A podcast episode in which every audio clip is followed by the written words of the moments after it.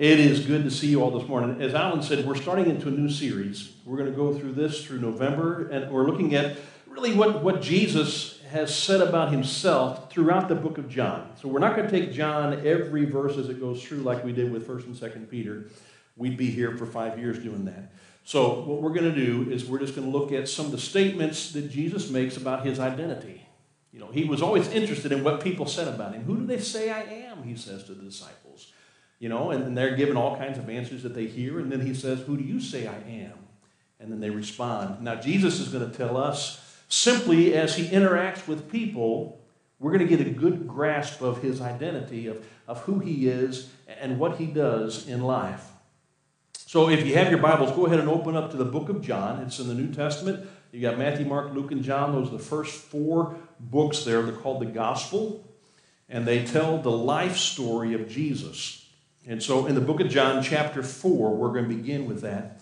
But before we do that, one of my favorite stories that I've, I've heard and I've read comes about a, a, a gentleman in World War II. And it's recorded in one of Max Lucado's books called Stories from the Heart. And in this story, Max is recounting the love of, of a soldier and a young lady back in the States. Let me begin by, by just reading a little bit of what he has to say. John Blanchard, he stood up from the bench, he straightened his army uniform, and he studied the crowd of people making their way through Grand Central Station in New York City. He looked for the girl whose heart he knew, but whose face he didn't. The girl with the rose. His interest in her had begun 13 months before in a Florida library. Taking a book off the shelf, he found, he intrigued, uh, himself intrigued. He, he not only with the words of the book, but with the notes that were penciled in the margins. Now, the soft handwriting reflected a very thoughtful soul and an insightful mind. And in front of the book, he discovered that the previous owner's name was written there, and her name was Miss Hollis Maynell. Well, with time and effort, he finally located her address. She lived in New York City, and he wrote her a letter introducing himself and inviting her to correspond with him. The next day, he was shipped overseas in service for World War II. Now, during the next year and one month, the two of them grew to know each other through the mail as they would write each other. And each letter was like a seed falling into a fertile heart, and a romance began to bud. During that time, Blanchard requested a photograph, but she refused. She felt that if he really cared, it wouldn't matter what she looked like.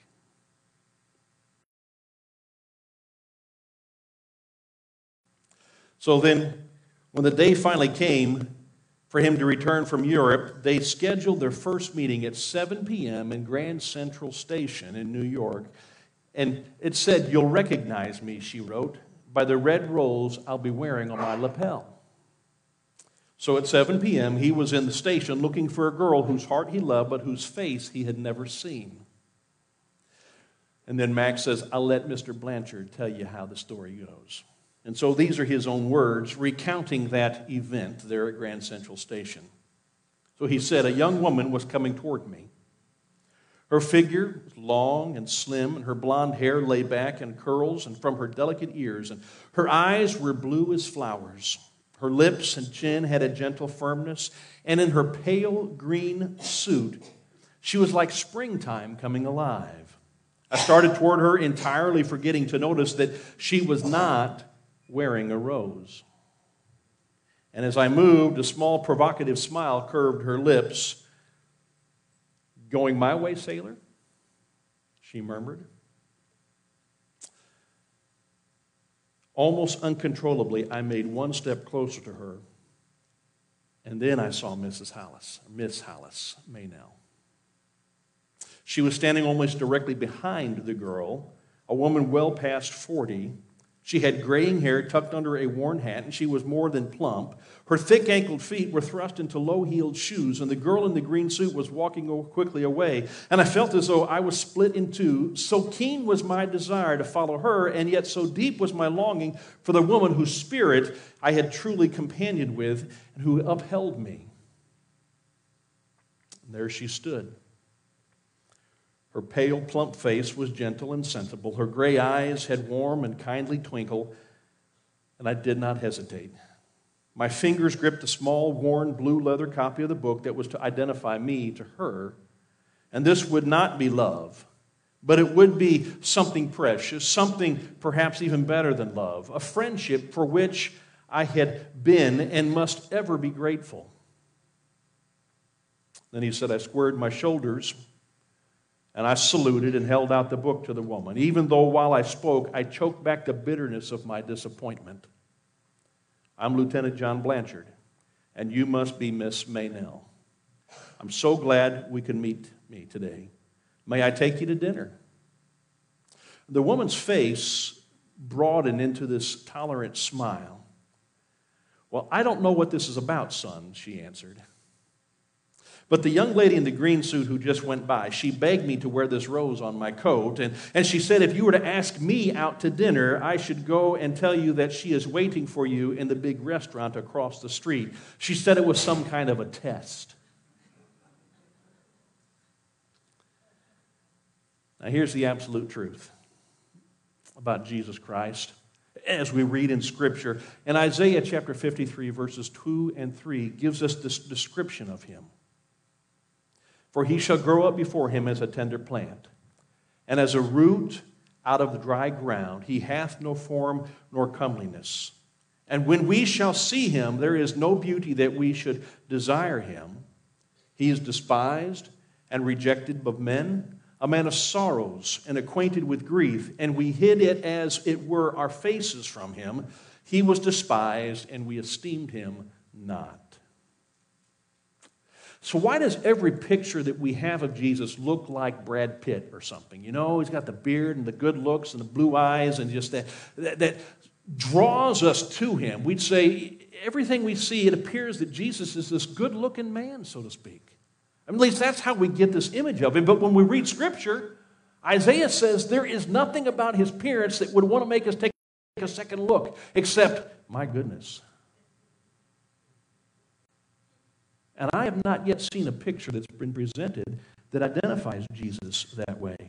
You see, I think it's easier to love and worship beautiful people. And I'm sure that the picture that Lieutenant John Blanchard had in his mind probably matched the beautiful blonde more than the other woman, even if she had the twinkle in her eye. The Jews, they were expecting a Messiah. They have been anticipating him for thousands of years now. And, and those who have rejected Jesus are still waiting for their Messiah to come into this world. The Samaritans, they had a similar religious history. Jacob, or Israel, as he was called by God, was their father as well. And there was this expectation of a Messiah to come. And so here's where we come into our story today where both Jews and Gent- uh, both Jews and the Samaritans are looking for a Messiah, and Jesus just happens to appear on the scene. So if you have your Bibles, in John chapter 4, beginning in verse 1, we're going to read down to verse 30. Just kind of lay the story out before you. Now, when Jesus learned that the Pharisees had heard that Jesus was making and baptizing more disciples than John, a little side note although Jesus himself did not baptize, but only his disciples. He left Judea and he departed again for Galilee. And he had to pass through Samaria. So he came to a town of Samaria called Sychar, near the field that Jacob had given to his son Joseph. Jacob's well was there. And so Jesus wearied as he was from his journey, was sitting beside the well, and it was about the sixth hour. So it's around noon, basically, during that day. And a woman from Samaria came to draw water, and Jesus said to her, Give me a drink. For his disciples had gone way into the, the city to buy food. The Samaritan woman said to him, Now, how is it that you, a Jew, ask me a, a drink of. A, you, a Jew, ask for a drink from me, a woman of Samaria? For Jews, they, they have no dealings with the Samaritans. And Jesus answered her, If you knew the gift of God, and who it is that is saying to you, Give me a drink, you would have asked him, and he would have given you living water. The woman said to him, Sir, you have nothing to draw water with, and the well is deep. Where do you get that living water? Are you greater than our father Jacob? He, he gave us the well and drank from it himself, as did his sons and his livestock. And Jesus said to her, Everyone who drinks of this water will be thirsty again. But whoever drinks of the water that I will give him will never be thirsty again. The water that I give him will become in him a spring of water welling up to eternal life. The woman said to him, Sir, give me this water so that I will not be thirsty or have to come here to draw water. Jesus said to her, Go, call your husband and come here. The woman answered him, Well, I have no husband. And Jesus said to her, You're right in saying that you have no husband. For you have had five husbands, and the one you now have is not your husband. What you have said is true.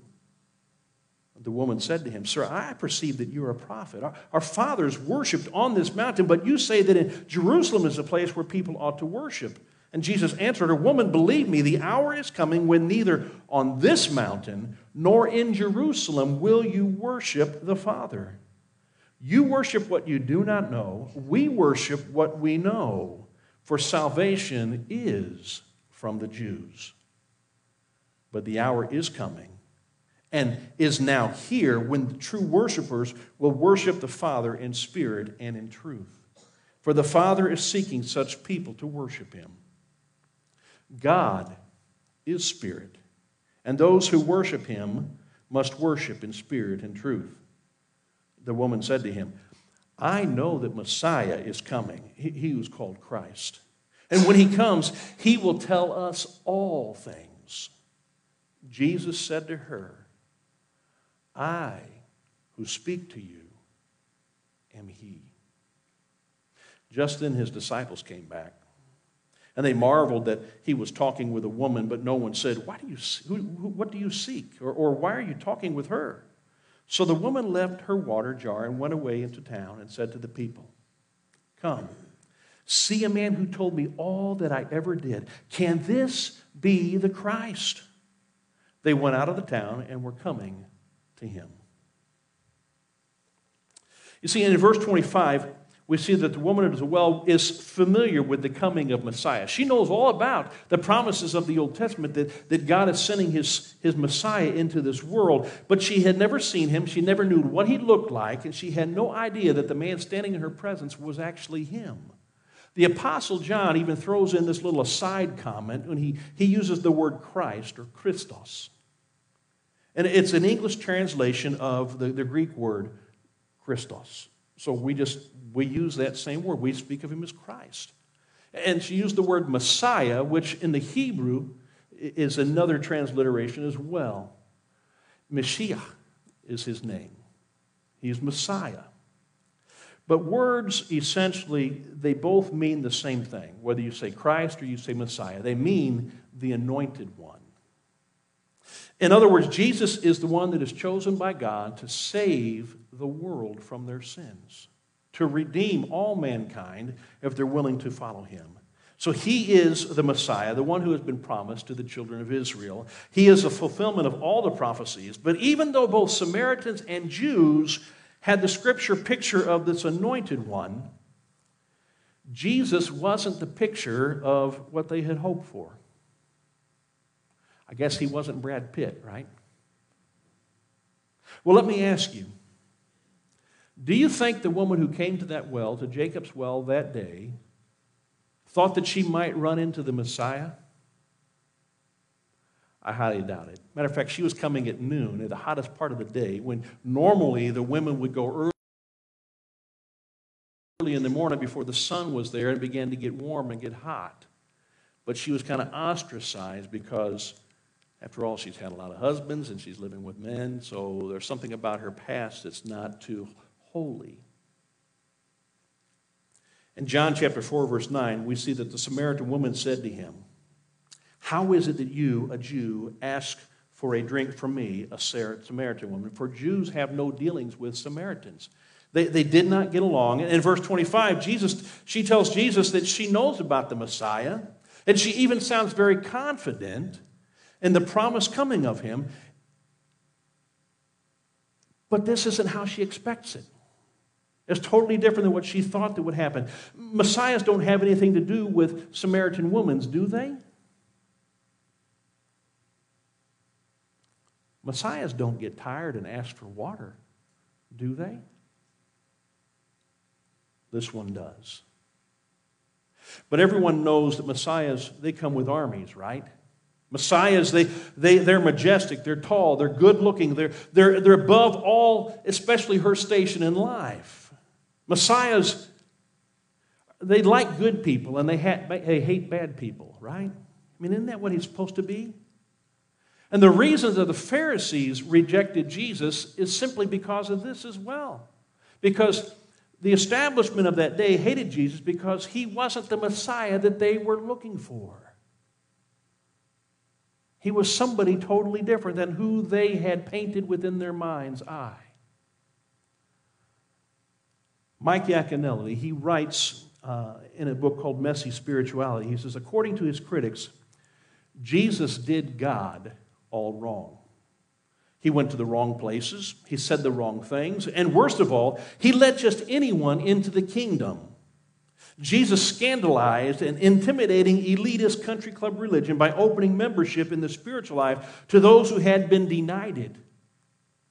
And he says, what made people furious was Jesus' irresponsible habit of throwing open the doors of his love to the whosoever's, the first anyone's, and the not a chancers like you and me. You see, the Pharisees believed that they were the guardians of the door to heaven and to the kingdom of God, and Jesus does not fit their mold. He's not who they wanted. He wasn't anything like them. And they got really good at throwing people out who didn't fit their mold. Now, Philip Yancey, in his book Vanishing Grace, he says that, that sums up the view of how almost half of the 16 to 30 year olds view Christianity today. It doesn't fit their mold. And so they don't want to be a part of it.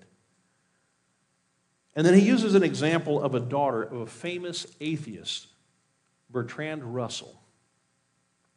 She says that her father's whole life was a search for God. She said, Somewhere in the back of my father's mind, at the bottom of his heart, in the depths of his soul, and he never found anything else to put in it, was this empty space that had once been filled with God. But nothing in the world could fill it, and he didn't look for it. In Bertrand Russell's own words, this is what he said There is darkness without, and when I die, there will be darkness within. Is that the kind of life that we want? A life that is just filled with darkness, that there's no light in it? And isn't it amazing that Jesus says he's the light of the world? And he breaks through that darkness, even in our hearts when we don't see the reality of who he is. So, what kept him from faith? His daughter mentions one, one reason she believes. She said, I would have liked to have convinced my father that I found what he had been looking for, the ineffable something he had longed for all his life. I would have liked to persuade him that the search for God does not have to be in vain, but it was hopeless. He had known too many blind Christians, bleak moralists, who sucked the joy from life and persecuted their opponents and he never would have been able to see the truth that they were hiding. And she says basically what summarized what she says is that the reason her father really never saw Jesus and never searched out God and found him was because he looked at us. And we were not the picture of what Christ would want us to be either. So Philip Yancey says something that I agree with wholeheartedly. I mean, he, says that human beings instinctively seek two things we long for meaning, a sense that our life somehow matters, and we long for community, a sense of being loved. I think I agree with him. But Jesus answers both those needs. And for the Samaritan woman, and for every single one of us, He gives our life purpose. He gives us community. He gives us everything that we need but we just got to turn to Him. And sadly, a lot of us in the church don't show that to those around the world, do we? We don't demonstrate that there really is this, this fulfilling of all of our needs in Jesus Christ. According to the Barna Group Research Institute, this was done in 2019, 64% of today's youth in the United States who have been in the church at one point in their life have left.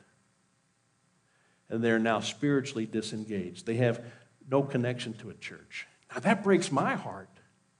When I think about think about this. Your kids who are growing up in our church today, all that mass of children who walk down that hall to their, their children's program. Barna is saying by his research, 64% of them when they leave their parents' house, will walk away from the church. We've got to change that.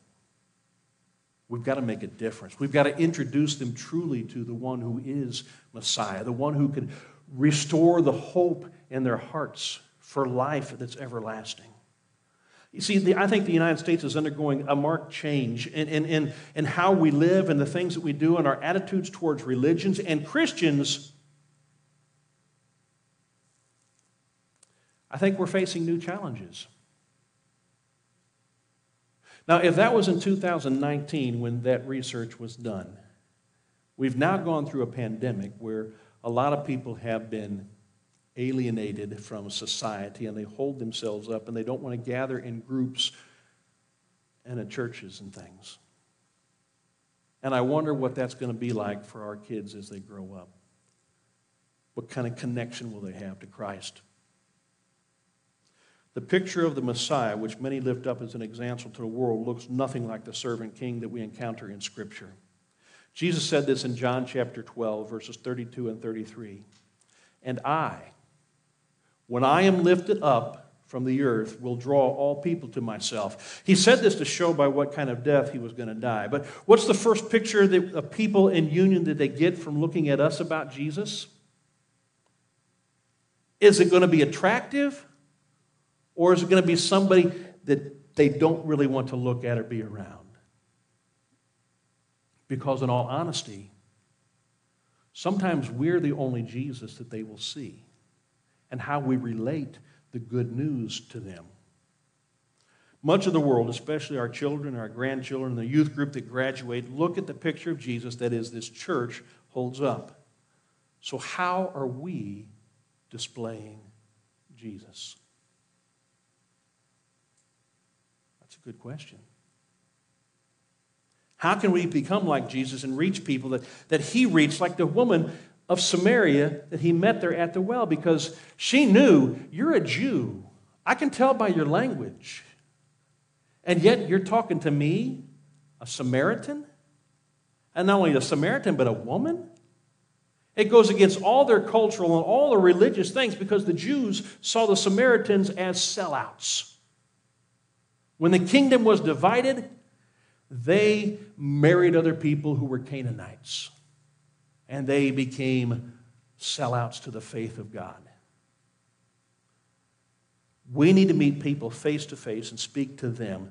The Quakers, early religious movement that came into the United States, even before it was the United States, They were searching for religious liberty. They made this statement An enemy is one whose story we have not heard. Because once you know their story, they really aren't an enemy any longer. They become a friend. And so Jesus challenges his followers to listen to the story of people's lives and then to offer them a free drink from God's grace that will quench their soul. I'll tell you what, as one who has drunk deeply from that grace, there's enough to go around for everybody else. And we need to offer it to a world who is dying of thirst so that they don't ever have to worry about it. Now, think back to the day when you were on the verge of accepting Jesus Christ as your personal Lord and Savior. I mean, this was awesome. It was awesome for a father to baptize his daughter. You know? Think about that moment. If you can go back when you surrendered your life to Christ, and you're on the verge of doing that.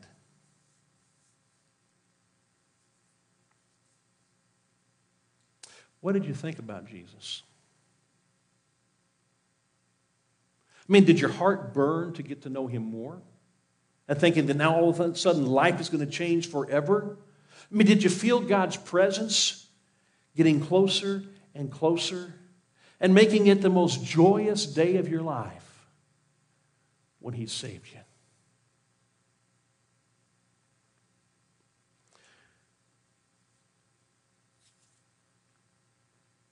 I think maybe that gives us a little bit of sense of what's going through this woman's mind as she's discovering something about this man who's there at the well and who's begun this conversation with her about thirst and about water. And all of a sudden it twists and turns, and now he's exposing everything in her life. And then she's discovering there's something about him that is totally different than any other man I've ever met. And it goes into her thought I know that Messiah is coming. Maybe this is him. And so she brings the topic of Messiah up. And maybe this man is the Messiah himself. And when she begins to talk about that, what does he respond? I am. I am. In our text in John chapter 4, there are some real answers that are given there in verse 25. He says, The woman said to him, I know that Messiah is coming, he who is called Christ, but when he comes, he's going to tell us all things. She believed that the Messiah was coming. And in fact, the original manuscript of the Bible, the Greek word that she used means coming soon, as if he's already left the house and he's on his way there. That's what the word actually means. Not that he's just coming, it means he's left and he's on his way and he's going to be here any moment. And she recognized that there's going to be any moment that the Messiah is going to walk into this world. Now, are you ready for that as well? Because it's the same kind of terminology that is used when we know that he's coming again. And so the disciples and the people of that day were anticipating the return of Jesus. Matter of fact, when he ascended into heaven, his disciples there staring up in the sky, going, Where'd he go? Is he coming back? Till the angel said, Yeah, he's coming back. But you guys got to go get busy. Go do what he told you to do. And he'll come back.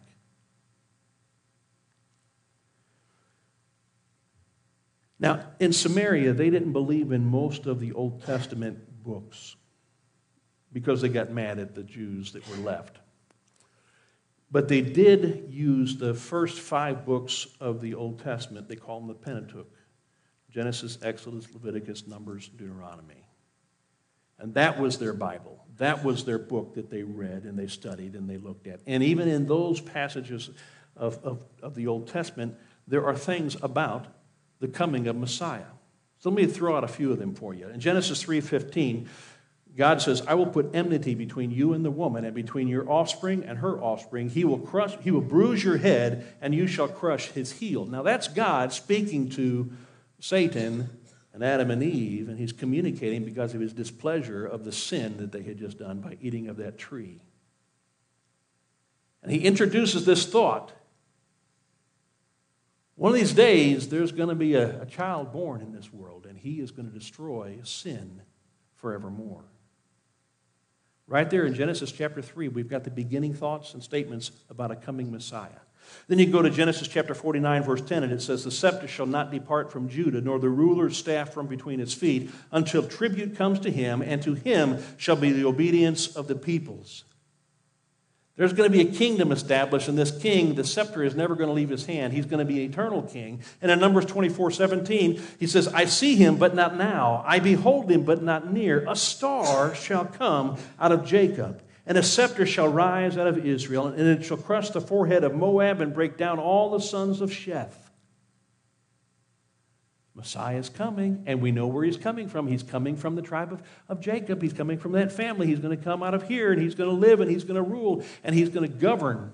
And then Deuteronomy chapter 18, verse 15 the Lord your God will raise up for you a prophet like me from among you, from your brothers. It is to him that you shall listen. Now, what's the second thing that she made a statement about this Messiah? We know that he's coming. But she said that there in verse 25. When he comes, what? He's going to tell us all things. Everything we need to know, he's going to communicate with us. All these things. And so the point is, the woman did not deny that there is a Messiah. She believed in his coming and the authority of Messiah. However, her belief was not an eternal saving belief, not a belief of commitment. So I asked, her, what do I mean by that? Not a, a belief a commitment. She only had a mental or an intellectual understanding a belief of knowledge, not one of relationship. She believed that there was a Messiah, but not that he was open to a personal faith and would change her life as well. Most everybody has heard about Jesus in America, good or bad. They know about the claims that have been made about him, and we understand that there is Jesus. Very few people will say they've never heard the word or understood a thing about God, but there are people in our world that have never, honestly, never heard about God or heard about Jesus. The guy that I went through seminary with in, in Illinois, he, he was from Chicago. He, growing up on the streets of Chicago, he thought Jesus was just a cuss word. He did not know he was a man a doctor I met over in Ukraine that traveled the world from the country of Georgia had never had a conversation with anybody about God, that there was a God, until we sat down and talked. There are people in our world who have no idea that there is a God and his son has come into this world. But in America, most everybody knows about it. You see, when we think about this Messiah, in John 4:26, Jesus says to her, I who speak to you am he. And so he makes three claims basically in this, in this dialogue with her. The first one is this he claims to be Messiah. Messiah is thought to be the leader of David's line who's going to come and rule the people of Israel. As a matter of fact, he's going to bring redemption to the whole world. Militarily, the Messiah was to be this great military leader who would lead the Jewish armies victoriously all over the world.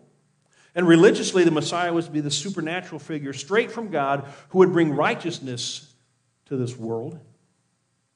And personally, the Messiah was to be the one who would bring peace to the whole world since he is the anointed one and the Prince of Peace. But the second claim is this he claimed to be, I am. That's what he made that statement. Who is I am? Well, it's not Popeye the Sailor Man, is it? I am what I am. No. When Moses was on the mountain with God, and God's telling him, You need to go back to Egypt and tell the people that I'm going to redeem them. I'm going to free them from the oppression that they've had all these years, and I've heard their cries. And he says, Yeah, well, who am I supposed to tell them sent me? And God says, I am. And when Jesus makes this statement, I am, he is proclaiming himself to be God.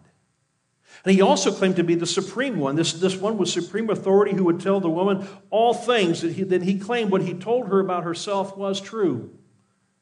And, and she needs to take care of her sin. And as a response, she's then going to come and worship him in spirit and in truth rather than just because, well, we worship on this mountain and you worship in Jerusalem on that mountain. We should know Jesus so well that we introduce others to him as our closest companion. But the world debates that issue so much. Now, when Jesus returns, and I'm looking forward to that, I just think it'd be great if it were today. I said that last week, and I'm st- he didn't come last Sunday. But wouldn't it be great if he came while we're sitting here? And we get ready to sing in just a few minutes. Wouldn't it be great if he came while we're singing? I think it'd be awesome. But when he comes, he's not going to be concerned about arguments. He's not going to be concerned about that, that, that, that he's won, because he's going to come with a concern to judge people for their righteousness and their wickedness. So I wonder what our response would be like, like the woman, if, we would come to this well that he offers of, of living water, and if we were to drink of it. Our response after drinking from his well of living water, look at John 4 28 through 29. The woman left her water jar and went away in the town and said to the people, Come, see a man who told me everything I ever did. Can this be Christ? And so her witness was exemplified in everything. I mean, it was amazing. As she began to proclaim Jesus was the Messiah, she left her water jar, the thing that she went there to get the water for, she left it there at the well and ran back into town and was so excited about that that she began to tell people about it. The Messiah had confronted her, and she knew that he knew everything about her and exposed the reality of her heart. And so now she's going to introduce other people to him. Now, I want you to note the strength of her witness. She had been an outcast from society, and she avoided being around in groups because they would talk about her, probably bully her, probably tease her, whatever it was. She really had no friends, most likely, because of her immoral life that Jesus pointed out. But meeting the Messiah changed all that. You see, because he had dealt with her sin and her shame and now she was changed. And she could now face everyone because they too should have an opportunity to meet this man who can change their lives. I think it's a great witnessing tool for us. To introduce people to Jesus by showing him how he has changed my life what he has done to make me different than the way I was before I understood who he truly was. And so in John chapter 4, verse 30, this story kind of ends right here, but it goes on with the disciples and stuff. But I want to stop it right at this point. It says, so what happens as a response of her going back to town and telling people that she thinks that she has met the Messiah, the Christ, and he's told her everything about herself? What's it say? They went out of the town and were coming to him. Now that's a response. Now, I want to note just a couple things and we'll close. The woman who had no social importance, not to others, but, but even women especially, had no social importance to men in that city. She had often probably been misused and been the subject of gossip and jokes, and something had happened to her. She had met Jesus, and it changed her, even her appearance so that they listened to her. So much had it changed her that when she went up to them and said something and told them where she met him, they don't just blow her off. There was something different about this woman, so they headed out to the well themselves to go see him. There was something unique about this. And so the people responded, at least a good number of them, because it talks about the town. Almost all the people of town, they headed out there and went to go meet with him.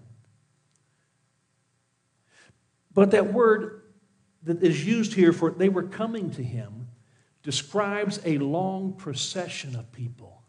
Now, if you've ever driven from Washington to the Union on a Friday at 5 o'clock in the evening, that's my picture.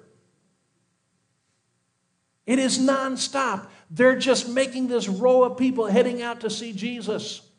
They're all coming out in a line, a procession to see him because she has told them about him. And this is why I think that we should be filled with joy when we communicate with other people about Jesus because they will see the transition in our lives and in our face and in our words that they'll want to go and discover him too.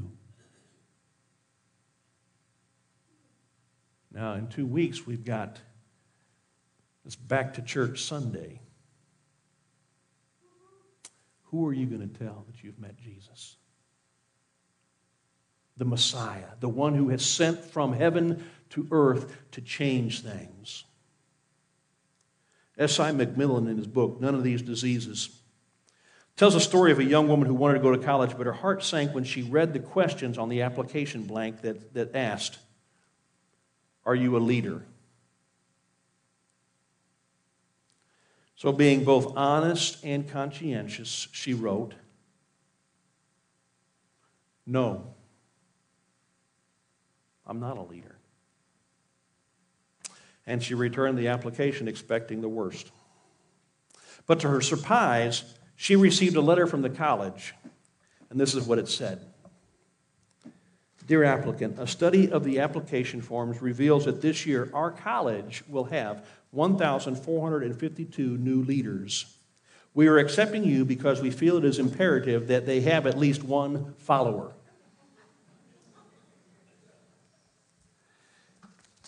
If Jesus really is Messiah, are you willing to follow him?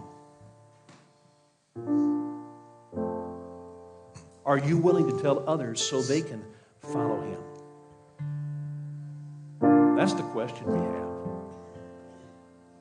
Let's stand together as we sing.